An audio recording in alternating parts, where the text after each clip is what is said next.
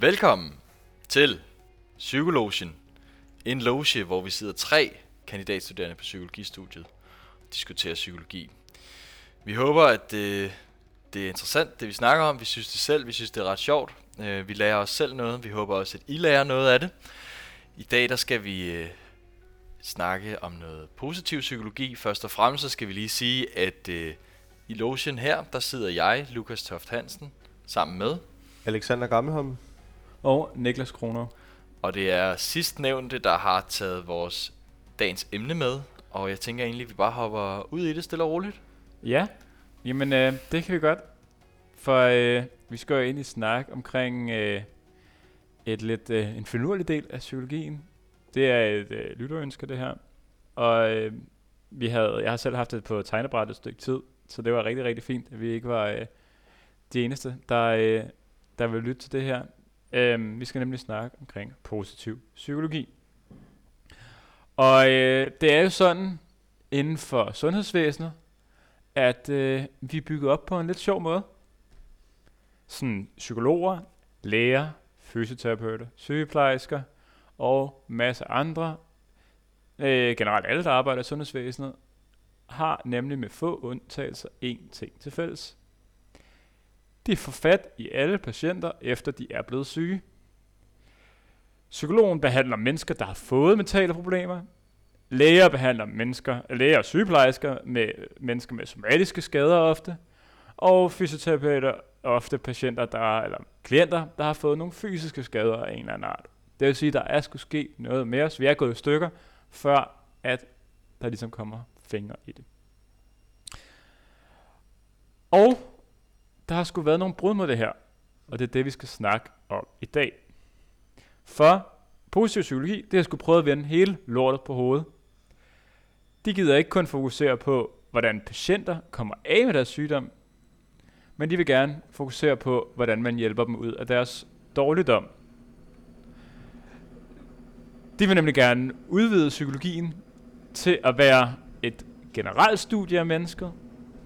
Altså ikke kun have øje på, hvordan man helbreder mennesket, men øh, altså øh, sådan efter man er blevet syg, men også hvordan man tuner mennesket, hvordan man optimerer os, hvordan man gør os bedre, gør os gladere, gør os lykkeligere, og så videre.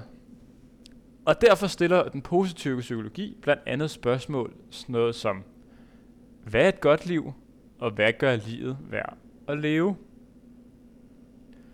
Og derfor vil jeg allerførst gerne høre, og vi kommer til at snakke omkring de her ting senere hen, men allerførst vil jeg egentlig gerne høre, hvad er jeres opfattelse af, hvad er et godt liv, og hvad der gør livet værd at leve? Åh, oh, spændende. Et øh, meget åbent og øh, ja, lidt også lidt øh, personligt spørgsmål er det jo i forhold til, øh, hvad er et godt liv, og, øh, og hvad gør øh, livet værd at leve. Øhm, Vi finder ud af senere, om det er et personligt spørgsmål. Mm, okay. Øh, jamen altså, i forhold til så til at starte med, så øh, tror jeg, jeg vil være lidt, øh, lidt, øh, altså sådan lidt oven, ovenpå øh, og svare meget sådan, altså meget flyvsk og sige, at øh, hvad det gode liv er, det øh, tænker jeg øh, er lidt op til den, den enkelte person, hvad vi gør til det gode liv. Og øh, hvad der gør livet værd at leve, ja, der svarer jeg nok lidt det samme.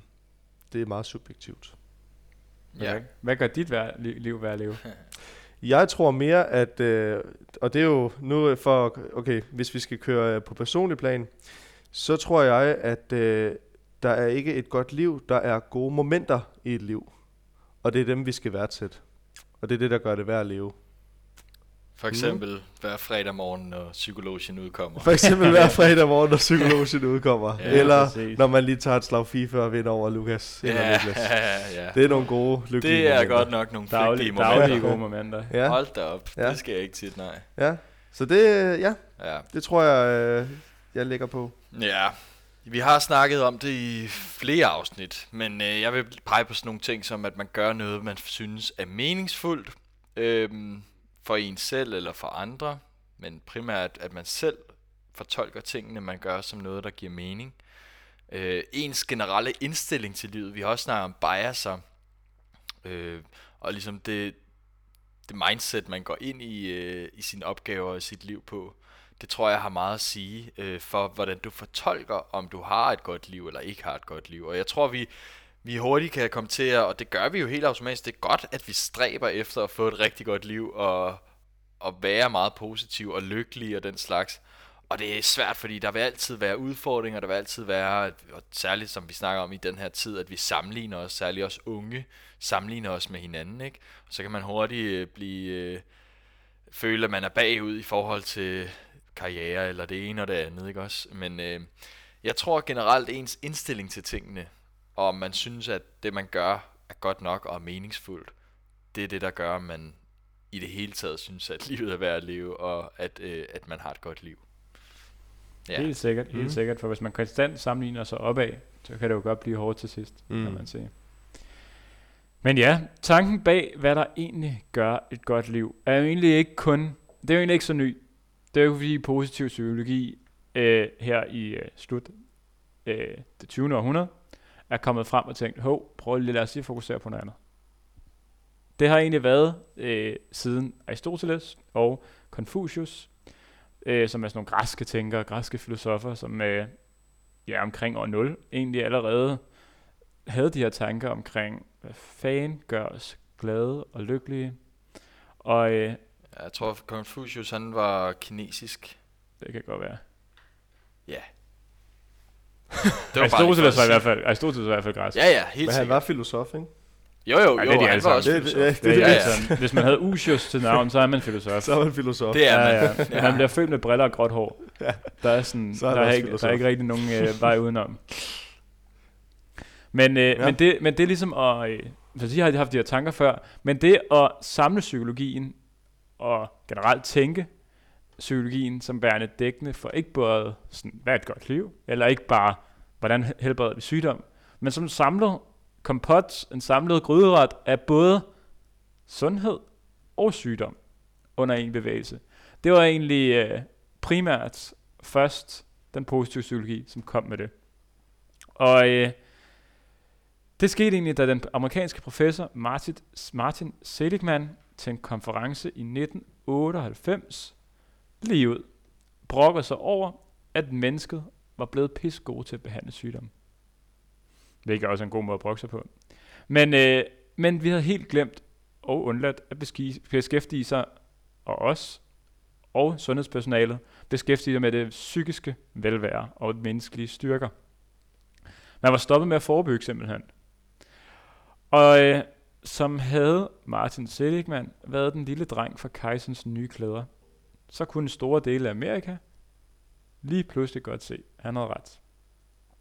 Psykologien var før lidt ligesom kejseren, uden tøj på, på trods af alle øh, øh, øh, men da Martin Seligman ligesom påpegede, hov, der er noget galt her, der er intet tøj på, så kunne jeg lige pludselig godt se, at han havde ret. Og derfor begyndte det simpelthen at være, altså det er jo 22 23 år siden, og nu er det en af de største bevægelser inden for psykologien. Så øh, den tog sindssygt hurtig fart, der kom, man kan sige, øh, sindssygt stor bevægelse bag det, og nu har man for eksempel på Harvard Universitet både en bachelor og en kandidat øh, inden for positiv psykologi. Jeg har fået sit eget tidsskrift. Øh, og selvom det egentlig primært har været i Amerika, så er det også nu begyndt at bevæge sig over i Norden. Vi har endnu ikke haft positiv psykologi særlig meget på vores studie, men det er ligesom en gren, der er ved at blive filtreret, filtreret sig ind øh, i de forskellige universiteter rundt omkring i landene. Godt. Så det var egentlig deres bevægelse, det var så opstart. Hvad har de så fundet frem til? De har jo lavet en masse forskning på det her med positiv psykologi. Hvordan optimerer vi mennesket? Hvordan tuner vi mennesket? Og ja, for ligesom at undersøge det, der har de spurgt de spørgsmål, jeg også stillede jer. Hvad fanden gør et godt liv? Og hvad gør livet værd at leve?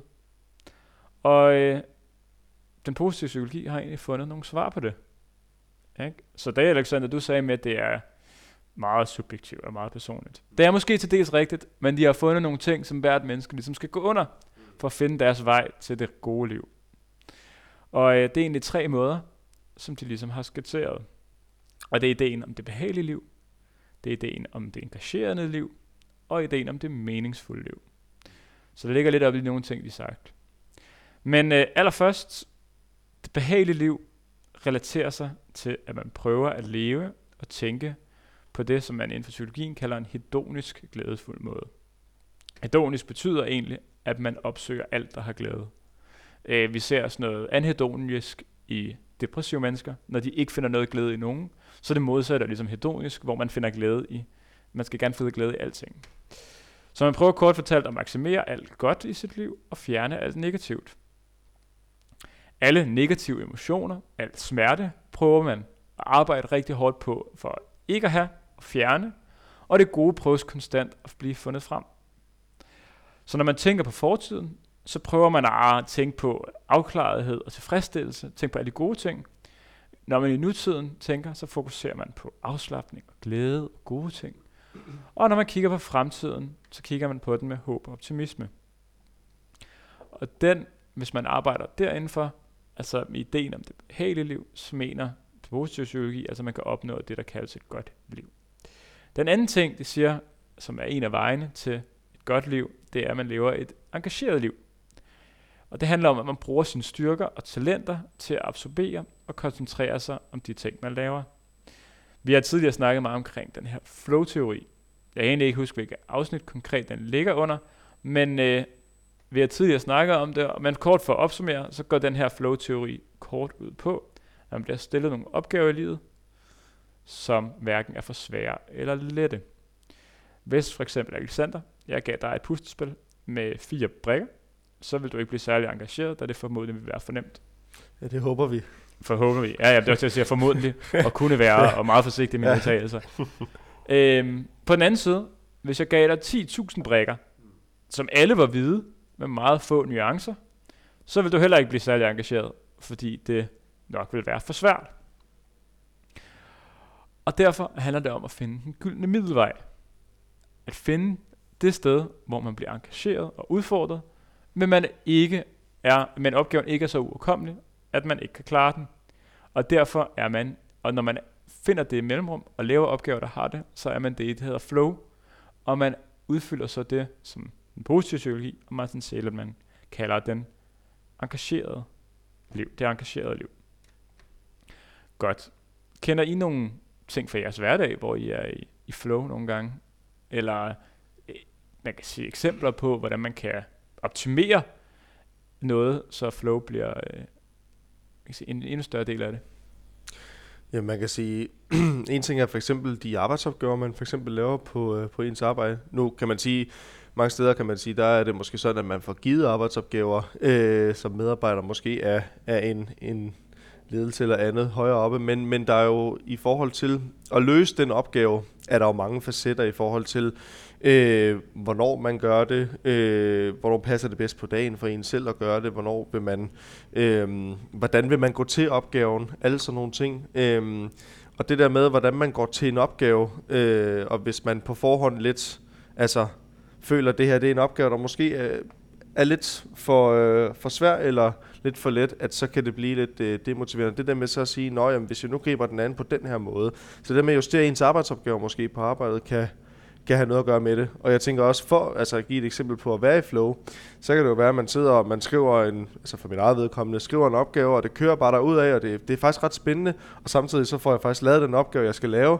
og så, så føler man jo lidt, man er i flow, ikke? fordi så, så går det bare derud af. Øhm, og det er jo måske fordi, det er et emne, der interesserer mig, og samtidig med, det er noget, der er for mig let tilgængeligt at, at forstå, eller det, det, det giver mening. Men samtidig bliver jeg også lidt udfordret på, at der er nogle ting, jeg ikke vidste i forvejen, som jeg så øh, lærer noget nyt om, og alle de her ting. Ikke? Øhm, så det er et eksempel, for eksempel, man kan sige fra hverdagen, hvor man måske føler, at så er man i flow, øh, hvor det ikke er for svært og ikke for, for let. Ja, jeg forbinder det også meget med arbejdsrelaterede situationer, eller opgaver, man skriver, eller hvad det nu er. At øh, igen, ligesom med det der puslespil, at man, at, som du siger, det hverken er for nemt eller for svært, men det bliver meningsfuldt, fordi man bliver udfordret, men man føler sig også kompetent nok til at tage udfordringen op. Så ens krav øh, overstiger ikke ens ressourcer, men du skal alligevel være nogenlunde på og nogenlunde skarp, og så kan du komme ind i den der tilstand, hvor timerne flyver afsted, og du egentlig bare sidder og fordyber dig i et eller andet. Det kan også være en bog, du læser, det kan også være socialt samvær, øh, som du er i, hvor du, øh, du egentlig bare har det godt, og du, du føler, at du er i flow. Så den, den tilstand kender jeg godt, og den er super dejlig. Og nogle gange, så når man lige skal i gang med noget, så, er man, så har man måske ikke så meget kompetence, men lige så snart man har lærer lidt om et område, eller lærer en lille smule, hvordan man skal løse den her opgave, så begynder man at blive lidt kompetent, og så begynder det at blive sjovt, og begynder at blive øh, udfordrende på en sjov måde, hvor man kommer i flow. Så det er en balance, synes jeg, øh, at finde den der tilstand, så man ikke bare er, synes det hele er lort, men heller ikke synes det hele er alt for nemt. Ja. Og der, man siger, der har vi, jo, vi, har jo, vi har jo ret heldigt i Danmark, at vi lever i det, der hedder et videnssamfund, hvor man ligesom kan, det ved jeg ikke, arbejde med ens hjerne, i stedet for at bare arbejde med ens hænder. Altså hvis man tager lande som øh, Kina og Japan, og, og ikke øh, Kina og Indien og alle de der måske lidt sydlige asiatiske lande der, hvor at det meget er fabrik, øh, man kan sige, håndholdt arbejde, der bliver lavet. Det er tingene meget ensformigt, hvor vi, man kan sige heldigvis i Danmark i mange sammenhænge, ligesom har mulighed for at putte mere arbejde på, hvis man begynder ligesom at blive for, man mestre en opgave for meget. Helt sikkert. Jeg sidder og så tænker, nu, nu har vi begge nævnt arbejde som, som eksempel, men det kan, det kan også være øh, et spil, man spiller, øh, at, at dem, man, man bliver, for at gøre det rigtigt, sådan, øh, gamer-nørdet. Altså dem, man bliver matchet med, når man skal spille online. Ikke? Altså, de skal helst ikke være for svære, fordi det er jo ikke særlig sjovt at blive ved med at tabe. Øh, men altså, det skal jo heller ikke være for nemt at vinde hele tiden. Altså, man skal jo finde nogen, som man matcher med, det her matchmaking, skillmaking, ikke? Øh, som, som, altså, så det skal være udfordrende. Der skal være sådan, hvor man tænker, ah shit, det er sgu lidt udfordrende det her, men man er med, og man, man, øh, man kan stadigvæk øh, finde ud af det. Altså, det er ikke fuldstændig svært. Øh, og det samme kan sige som... Øh, for eksempel øh, at lave mad øh, og finde en, en opskrift. Øh, der er også forskel på øh, madretter, hvor nemme de lige er til at gå til. Øh, om det er spaghetti med kødsovs, eller det er en eller anden gourmetret af, af en eller anden art. Altså, og det her med at finde også flowet i det, altså, øh, at det ikke er for svært at lave en madret, eller for svært at lave en mad. Så altså, jeg tænker også, det er noget, der, der findes mange forskellige steder, altså sådan i forhold til det her med flow, ikke? Altså, øh, ja. ja. Ja, jeg tænker faktisk, det gennemsyrer næsten alt, vi laver. Ja. Øh, I alle henseender. Øh, jeg sidder og tænker på, at ting, jeg generelt finder glæde i, er ofte, man kan sige, omkamset med en form for udfordring. Altså, hvis du for eksempel tager en fodboldkamp, hvis man taber 10-0, er det ikke særlig sjovt, så er det for udfordrende. Hvis man vinder 30-0, er det ikke særlig sjovt, for det er så er det næsten fornemt. Men så en 2-1 sejr, hvor man har kæmpet for det, og lige vinder, mm. det kan fandme et eller andet. Det er den bedste. Ja, og der kan man sige mange, sådan noget, for eksempel hænge vasketøj op. Det er ikke særlig udfordrende for mig. Det bliver lidt sådan en vanlig ting. Så bliver det hurtigt noget, der ikke er særlig spændende. Ja. Og det fører os faktisk ned til den sidste af de her ting, fordi ideen med de her tre måder, tre idéer om at få et godt liv, det, det er jo ikke, at man er inden for en. Det kan man være, men de er jo alle sammen, man kan sige, sammenkoblet, så man måske, hvis man ikke har mulighed for at få glæde i gennem engagement, så kan man måske få det andet. Og det fører til den sidste ting, og Lukas, du har nævnt et par gange nu, ideen om det meningsfulde liv. For her mener Martin Selemann, at hvis man tjener positive sager og institutioner, institutioner, som er eksterne i forhold til en selv, så kan man opnå glæde. Og det kan være for eksempel, hvis man arbejder med noget, med, som, eller hvis man for eksempel arbejder med udsatte mennesker, så kan man hjælpe dem med at få det bedre. Øh, kan være, at man er politiker for at gøre samfundet bedre. Øh, det kan være, at man er håndværker, så man tænker, at så kan alle folk få et ordentligt sted at bo. Øh, det kan man blive ingeniør, så man, kan skrive gørne, eller, så man mener, at man kan skabe gørneri og redde verden. At hvis man har nogle eksterne ting uden for sig, som man finder mening i, og som man beskæftiger sig meget med, så er det også en måde at bringe glæde til sig selv. Så ideen med alle de her tre måder, de her tre idéer, ideen om det behagelige liv, at koncentrere på alt glæde, finde det glæde i det, der er i dagligdagen, ideen om det engagerede liv, det med at finde, der, finde en eller anden måde at komme i flow i, øh, i alting, eller ideen om det meningsfulde liv. Det er altså ikke, hvad kan jeg sige, de opstiller det ikke som værende, du enten den ene eller den anden. Men hvis man for eksempel har, øh, lad os tage vasketøj for eksempel, hvis man for eksempel ikke finder særlig meget flow i det, så er det værd, at du kan gå op i den der behagelige, øh, ideen om det behagelige liv, og fokusere på, okay, så er det da meget rart, at jeg kan få noget rent tøj på. Ikke? Eller ikke til tøj på som et drivende Øhm, at hvis man ligesom kan finde ud af at fokusere sit mindset, som vi snakkede om sidst, det handler meget om mindset det her, på den kategori, som ligesom er, øh, hvad man sige, tilpasset til de situationer, man nu er i, så kan man opnå det, der kalder det gode liv, og det liv, der er værd at leve øh, og det, der gør livet værd at leve. Godt. Men øh, Alexander, du sagde jo til at starte med, det er jo meget subjektivt. Meget personligt. Og det kan de her ting jo også være. Men alligevel så prøver man at opstille tre sådan overgeneraliserende begreber. Altså, hvad tænker I omkring det her? Hvad tænker I omkring teorien? Og tror I, at det kan opstilles på den her måde? Ja, jeg sidder og tænker, at øh, jeg tror, at det er meget sådan, hvis jeg skulle perspektivere det til min egen hverdag, at en gang imellem, så skal jeg lige have en lækker frokost. Det ser jeg frem til. Det er noget behageligt. Det er noget, jeg er glad for. Det kan også være, at jeg skal på ferie. Men man gider heller ikke øh, ligge på Ibiza i en måned og, og, og slikke sol. Øh, nogle gange så vil jeg også gerne engagere mig i noget og blive stimuleret og prøve at komme ind i den her flow. Øh, og hvis det så oven i købet, og der kan man jo, altså selvom du siger, at det veksler mellem de her tre tilstande, som man kan, man kan opsøge, men, men man kan jo godt lave noget, der stimulerer en, samtidig med, at man faktisk mener, at det er en meningsfuld som er den sidste opgave, man, eller en vigtig opgave, man udfører. Øhm, og jo flere af de ting, du kombinerer, jo bedre, men, men man, man skal også være opmærksom på, at man skal også veksle lidt mellem dem, så man nogle gange tager de pauser, hvor du får øh, lidt belønning, og samtidig så er du lidt mere på arbejde, og samtidig så gør du måske noget frivilligt arbejde, hvor du ikke får øh, noget økonomisk ud af det, men får et eller andet andet behov opfyldt, nemlig det at hjælpe andre for eksempel. Så jeg, jeg tænker, det giver rigtig fin mening, mm. at de tre ting er vigtige for, at vi har det godt.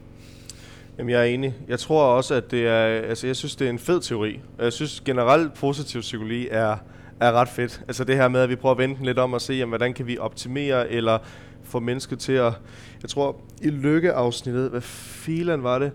Vi brugte et andet, altså vi brugte optimer, øh, blomster, øh, det her med, hvordan, hvordan blomstrer mennesket, som også er sådan et meget positivt ord i forhold til mennesket, det her med, altså hvad skal vi gøre, som er behageligt eller, eller øh, engageret for ligesom at, at få det, vi kalder det gode liv.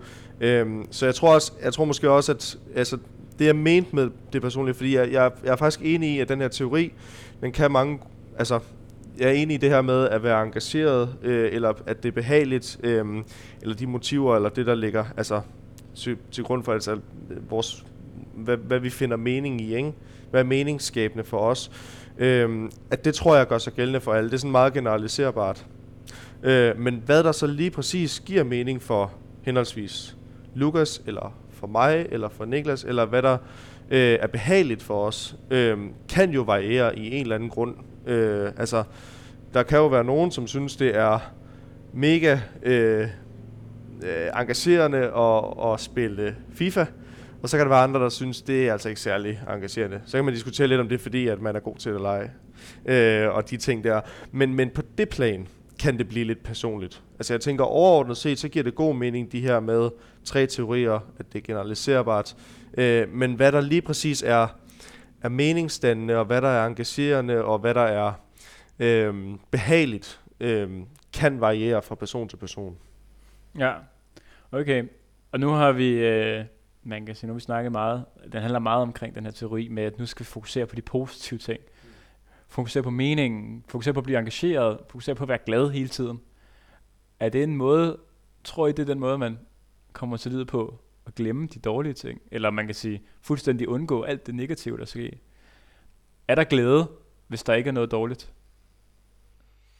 Øh, nej, det er jo netop det, der ikke er.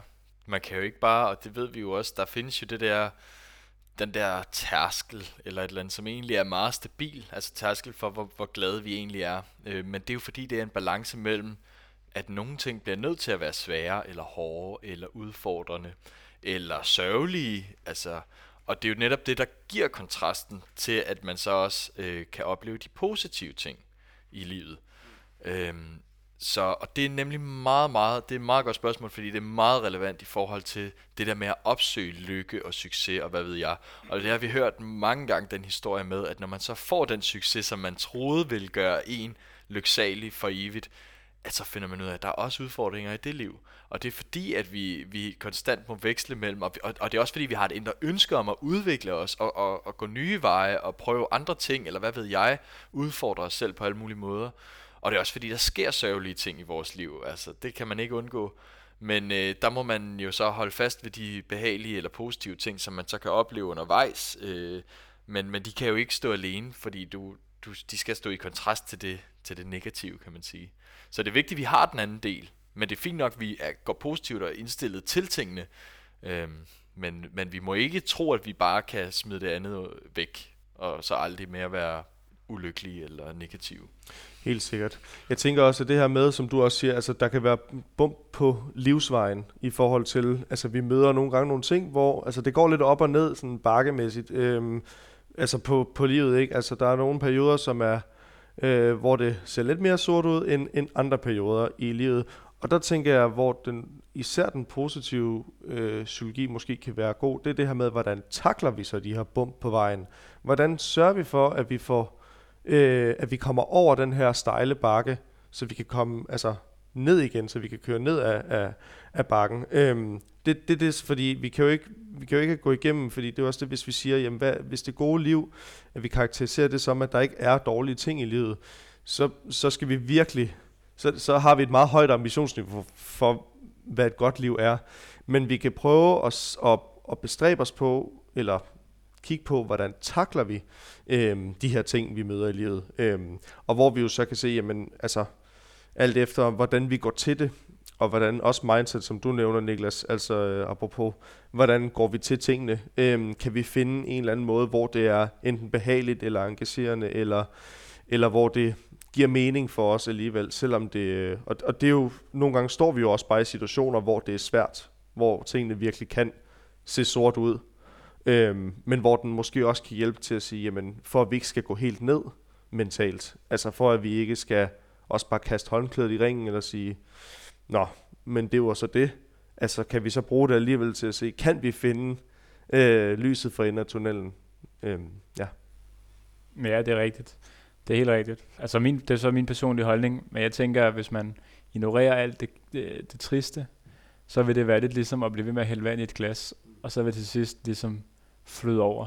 Er det engang man er nødt til at, ligesom at komme ud med de negative ting, fokusere på de negative ting, for at måske også de positive ting ligesom tror tydeligere igennem. Mm. Godt. Men så går, vi, så går vi lidt videre derfra, fordi når man ligesom har et godt liv, og man har fundet ud af, hvad livet, hvordan livet er værd at leve, så har man også mange positive emotioner.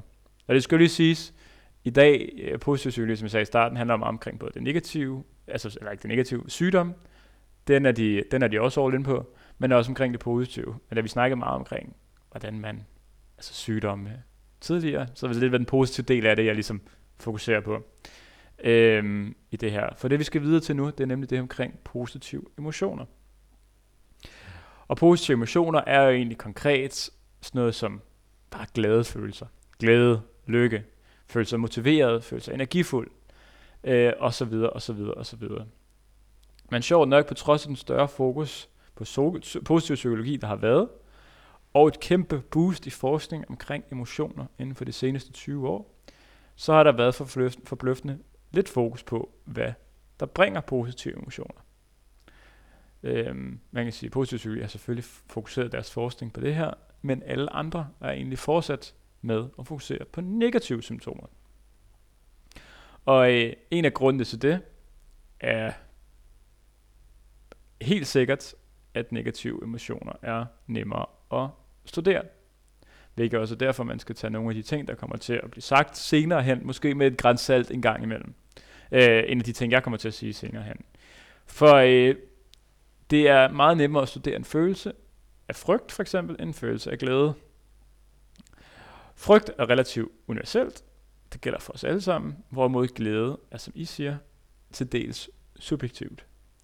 Så hvis jeg for eksempel placerer en, øh, Alexander, du ligger og sover. Jeg placerer en slange på din seng, og du vågner. Så er det ret sikkert, at du oplever frygt i det sekund. Eller, som vi snakkede om i sidste afsnit, hvis jeg placerer dig i rum med en løve, så er min, min altså, der er ikke høje odds på, at du bliver, altså... Nej, du, du kældte ja, ja, ja, at du tænker, at du har fået ny, ny huskat. Det er, chancen er ikke særlig stor der. Men hvis jeg, i stedet for, hvis man tager det for eksempel glæde, fortæller dig, Lukas, du får 1000 kroner. Jeg kan også fortælle dig, at jeg tager opvasken for dig, eller lignende. Så er det meget subjektivt, om du bliver glad. Fordi det kan være, at du fandt glæde i at tage opvask. Det kan være, at du var øh, milliardær. Så, nå, 1000 kroner, mange tak. Det tjener jeg i sekundet.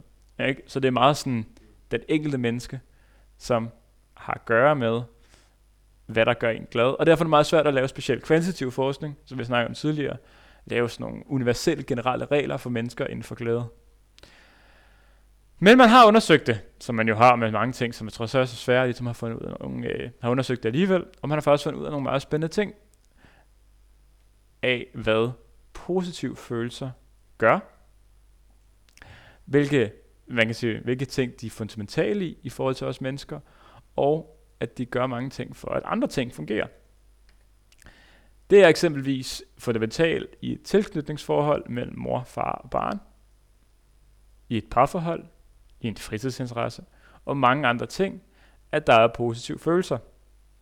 Og det giver jo meget god mening, kan man sige, at hvis man har en kæreste, som man ikke har særlig mange positive følelser overfor, så øh, er det ikke fordi, du har super meget interesse i det. Godt. Så de ting, man ligesom, man kan sige, glade følelser og positive følelser, er ofte en bagvedliggende grund til vores motivation for at lave ting. Godt. Det var sådan lidt, sådan lidt, hvad det fundamentalt ligger bagved. I forhold til, hvad det kan føre med sig, det at have positive følelser, så er det faktisk ret interessant, for man har lavet nogle ret omfangsrige studier, hvilket man er nødt til at gøre, når man understøtter ting, der er lidt fluffy. Øhm, men man har fundet ud af, at når man har mange positive følelser, man er meget glædelig, meget lykke, så har man nemmere med at forstå og fortolke verden omkring sig. Det er altså lidt ligesom i filmen Lucy, hvor at hun begynder at forstå mere og mere omkring verden om sig, efter hun får et drug i kroppen. Der, når man er glad og lykkelig, der er det som om ens horisont simpelthen bliver bredere. Og øh, jeg ved ikke, om I kan altså, genkende, jeg kan personligt godt genkende det med, at når man er glad, har det godt, solen skinner, der er 25 grader, du er fri, at lige pludselig så ser alt lidt lysere ud, du har lidt større overskud, du opdager flere ting omkring dig, lige pludselig er det fuglene pipler, lige pludselig er det ikke sådan nogle øh, døds solsorte, der bare sidder på træerne, men lige pludselig er det sådan en, en sød spirvip, der sidder og synger øh, morgensangen. At man ligesom, man opdager flere ting, øh, når man bliver glad. Så egentlig vores hjerne kan percipere flere ting, når man har positive emotioner.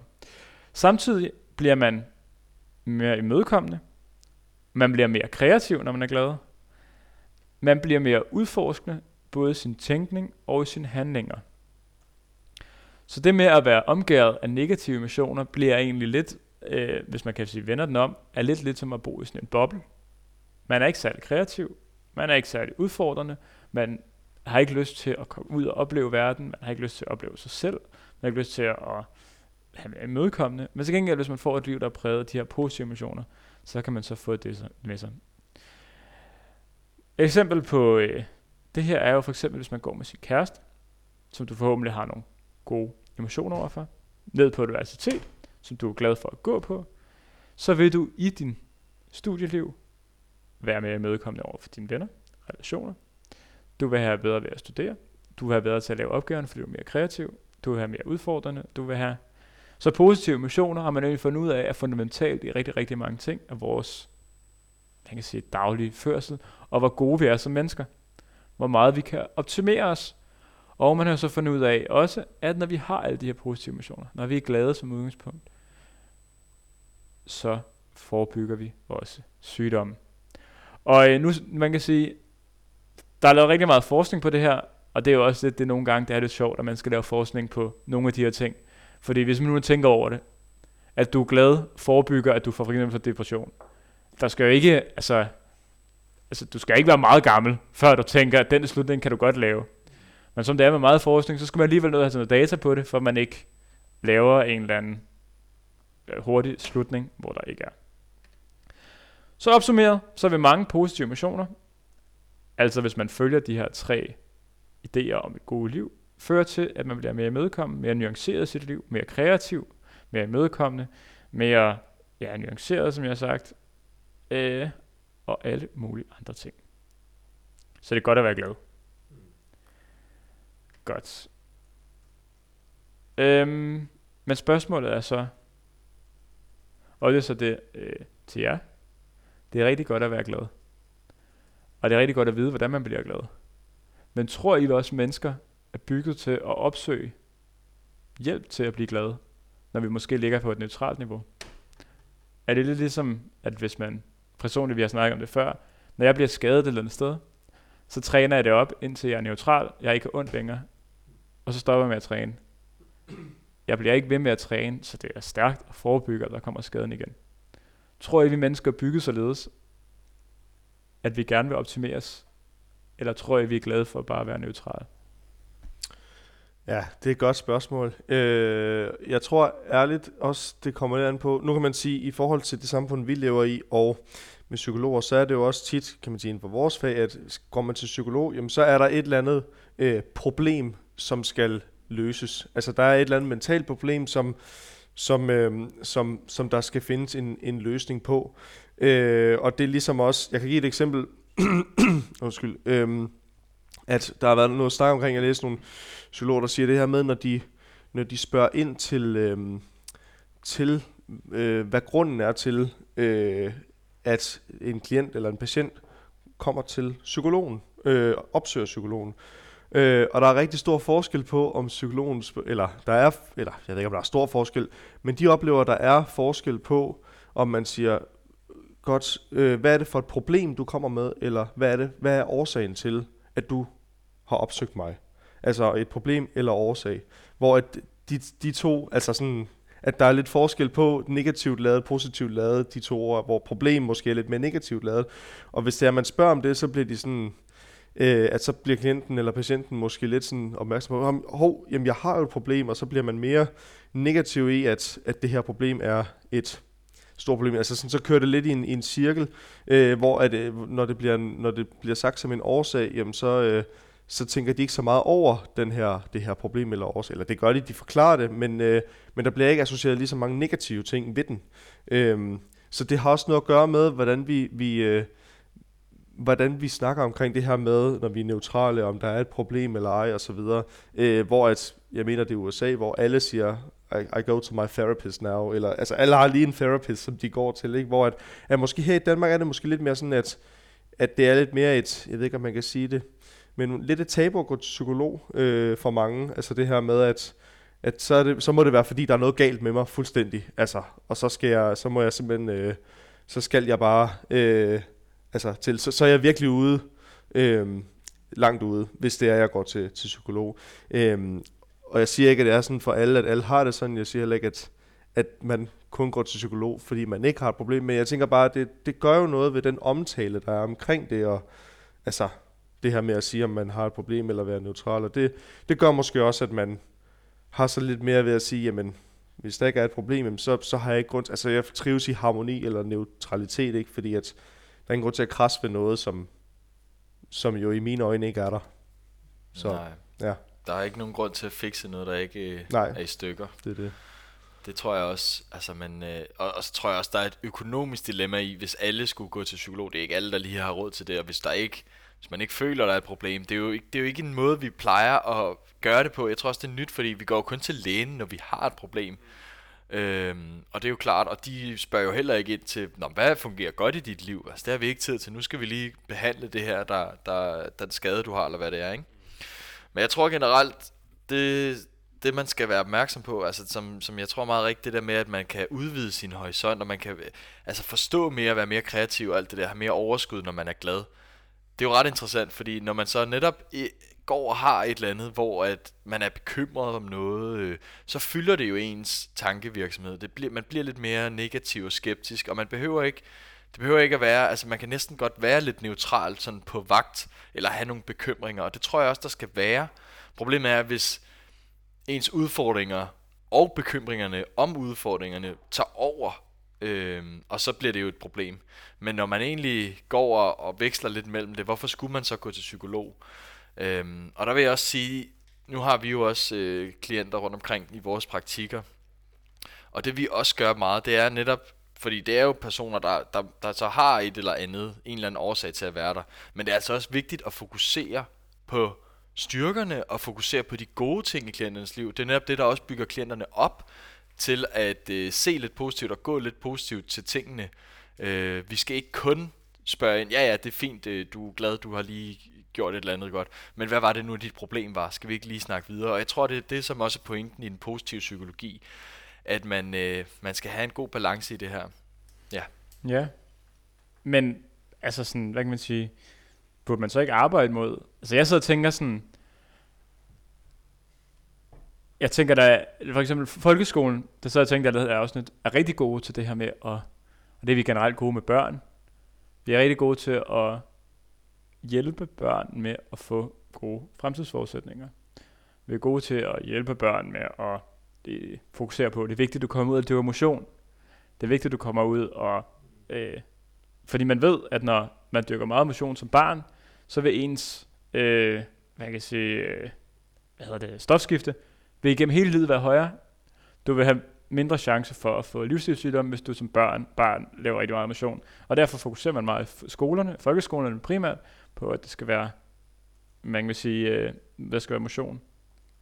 Og så når vi sådan voksenlivet, og jeg så tænker på, det er som om, at alle vores problemer, eller alle vores ansvar og alt det her ting, det, det betyder egentlig, at vi stopper med at udvikle os sådan internt på en eller anden måde. At så bliver det mere sådan en, det bliver mere en dagligdag, en hverdag, frem for at det bliver en, sige, noget, vi kan blive ved med at udvikle sig i. For hvorfor skulle man ikke gå til lægen med et lidt forhøjet stofskifte? Ikke noget fare på nogen måde, men stille spørgsmålet, hvordan kan jeg få det her ned? Eller tage til, det ved jeg ikke, tage til coach. Det er coach, coach handler lidt mere omkring, hvordan du gør det, får en bedre udgave, du selv en psykolog at gøre. Men gå til coach eller til psykolog for at finde ud af, okay, altså min hverdag fungerer fint, men hvordan kan jeg få mere glæde i hverdagen? Og det tror jeg generelt faktisk er et meget godt spørgsmål, fordi voksne, i for eksempel pædagoger og læge, skolelærer den slags, vi, de har jo ansvaret for børns trivsel, og vi ved godt, hvad der er godt, øh, god kost og motion, og alle de ting, som vi prøver at gøre børnene glade. Øh, vi ved godt, hvad der er vigtigt for at have det godt, men tager vi samme ansvar over for os selv, øh, over for vores liv, Nej, det tror jeg ikke altid, vi gør. Jeg tror, vi tit kommer til at bruge ressourcerne på særligt børn. Det, det, er sådan, det ligger helt logisk for os, at de skal selvfølgelig have de bedste vilkår. Øh, men måske også vil nogen have tendens til at sørge for at please eller gøre andre glade omkring dem, og så glemmer at tage sig selv lidt seriøst og give sig selv de der de samme øh, forudsætninger for at have det godt det er ret interessant. Mm. Man kan også sige, at den her teori kan måske også ligge op med de her tre altså forskellige altså, teorier for ligesom at, at få det gode liv og så videre. Kan måske også argument, altså det kan måske tale lidt for den her med også, at det kan, det kan behandles på, på den langsigtede plan. Altså det her med, at hvis man tænker lidt mere over, jamen, når, når der kommer de her bump på vejen, som vi snakker om tidligere, hvordan går man til det, øh, og så videre, så videre, at så fremtidige bump, der så kommer, altså så ved man også, at man har prøvet de her, man har prøvet at stå i den her situation før, og der taklede man det på den her måde, og det fungerede. Øh, så ved man også, når det bum kommer igen, jamen så kan man gøre det på den måde. Altså sådan, så på den måde man også bliver blomstret eller optimeret som menneske, at man hele tiden måske udvikles til at, øhm, at når der kommer fremtidige problemstillinger eller øh, andet, at så bliver man lidt bedre måske til at, at takle det mentalt i forhold til det. Øhm, sådan så det lidt også går altså man, at det, det følger en på længere sigt også. Ja, ja helt 100, helt 100. Og man kan sige, der er jo, som vi snakker om tidligere, man er nødt til at have det dårlige for at have det gode. Man er nødt til at have det onde for at have det, ja, gode. Men for eksempel, jeg var til en kammerats, øh, øh, ikke en kammerats begravelse, men en kammerat, der havde en familie, der var død, hvor i stedet for at fokusere på alle de dårlige ting ved, at personen var død, så havde de en fest over de ting, personen havde ledet og gjort. Så man fokuserede på det positive i det sørgelige. Hvor jeg synes, det var en meget fed måde at gøre det på, at man ligesom, så fandt man på en eller anden måde glæden i, øh, eller det meningsfulde i det liv, der havde været, frem for at fokusere på de dårlige ting. Godt. Men øh, jeg tror egentlig, vi øh, er ved at være omkring øh, her afsnit. Øh, som jeg sagt, det er kun lige en rise ned positiv psykologi, psykologi, og jeg har helt klart, jeg har tænkt mig at lave en, en, en, øh, et afsnit mere, Del 2. version 2, øh, fordi vi har mange ting, vi kan komme ned i. Sådan noget som tillært øh, hjælpeløshed og tillært, øh, som er sådan lidt, at hvis du snakkede om før, at øh, det der med, at man kan klare en situation godt, så vil man også vide næste gang, hvad man skal gøre. Mm. Øhm, det er det modsatte til at hjælpeløshed, hvor at hvis man klarer en situation dårligt, så vil man næste gang også tro, at situationen klares dårligt. Mm. Øhm, men der er så meget på det her, og øh, jeg har kun lige fokuseret på altså deres mest overordnede dele. Det positive, de har taget med. Den fokus, de har haft på, at vi skal optimere mennesket, i stedet for kun at fokusere på sygdommen. Og det er egentlig det, jeg tror, man skal, man kan sige, hvis man skal ligesom kendetegne, hvad positiv psykologi er, så er det studiet af hele mennesket, og ikke kun sygdom. Mm. Helt sikkert, og øh, super spændende oplæg, Niklas. Og jeg tænker også, at det, det er jo kun en risse, som du selv siger, men også altså, for at give et indblik i den teori, og for at præsentere også for jer sådan, jamen, hvad siger den her teori, og hvordan kan man også kigge på det? Jeg synes, det er spændende det her med positiv psykologi, altså at man lige vinkler den lidt om og kigger på, på de positive ting også i forhold til det. Så helt sikkert. Øhm, jamen det efterlader os jo så ved slutningen, og som altid slutter vi af med den gode gammeldags SP eller K. Og øh, til at starte med, så skal jeg spørge dig, Lukas, SP eller K? Ja, yeah, jeg vil da tage et K. Bum. Okay. Ja da. Du skal argumentere for, at psykologien skal glemme optimeringen af mennesket, men i stedet for hold, kun holde sig til det, vi kan, det vi kender, nemlig behandling af sygdomme. Ja. Ikke? Godt. Altså, man kan jo sige sådan, at på den ene side, øh, det med at for eksempel læger og Sundhedsstyrelsen osv. anbefaler et eller andet, vi skal spise øh, frugt og grønt, og vi skal motionere så meget, det er jo kun en forebyggende indsats, der bliver gjort. På samme måde, hvis vi hele tiden skal gå og forebygge og tænke positivt, og hvad, hvordan skal vi optimere os eller sådan noget, så har vi ikke overskud og tid til at tage os af problemerne, som jo er det, som psykologien skal hjælpe med, og det, som psykologer skal gøre. Når der kommer en patient eller en klient og har, et eller andet, har ondt i psyken på en eller anden måde, så skal vi behandle det, og vi skal ikke lave alle mulige andre forebyggende indsatser, hvor at øh, klienten øh, i øvrigt kan gå ud og få et godt liv. For det, det må de på en eller anden måde selv finde ud af. Læs nogle gode selvhjælpsbøger, eller det ved jeg ikke. Gør et eller andet for det. Øh, men, men det er ikke psykologers opgave at sidde af klap øh, patienter og klienter på ryggen. Ja, godt svar.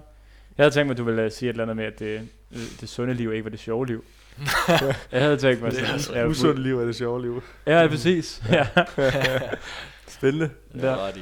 Jamen, øh, Så skal jeg spørge mig selv.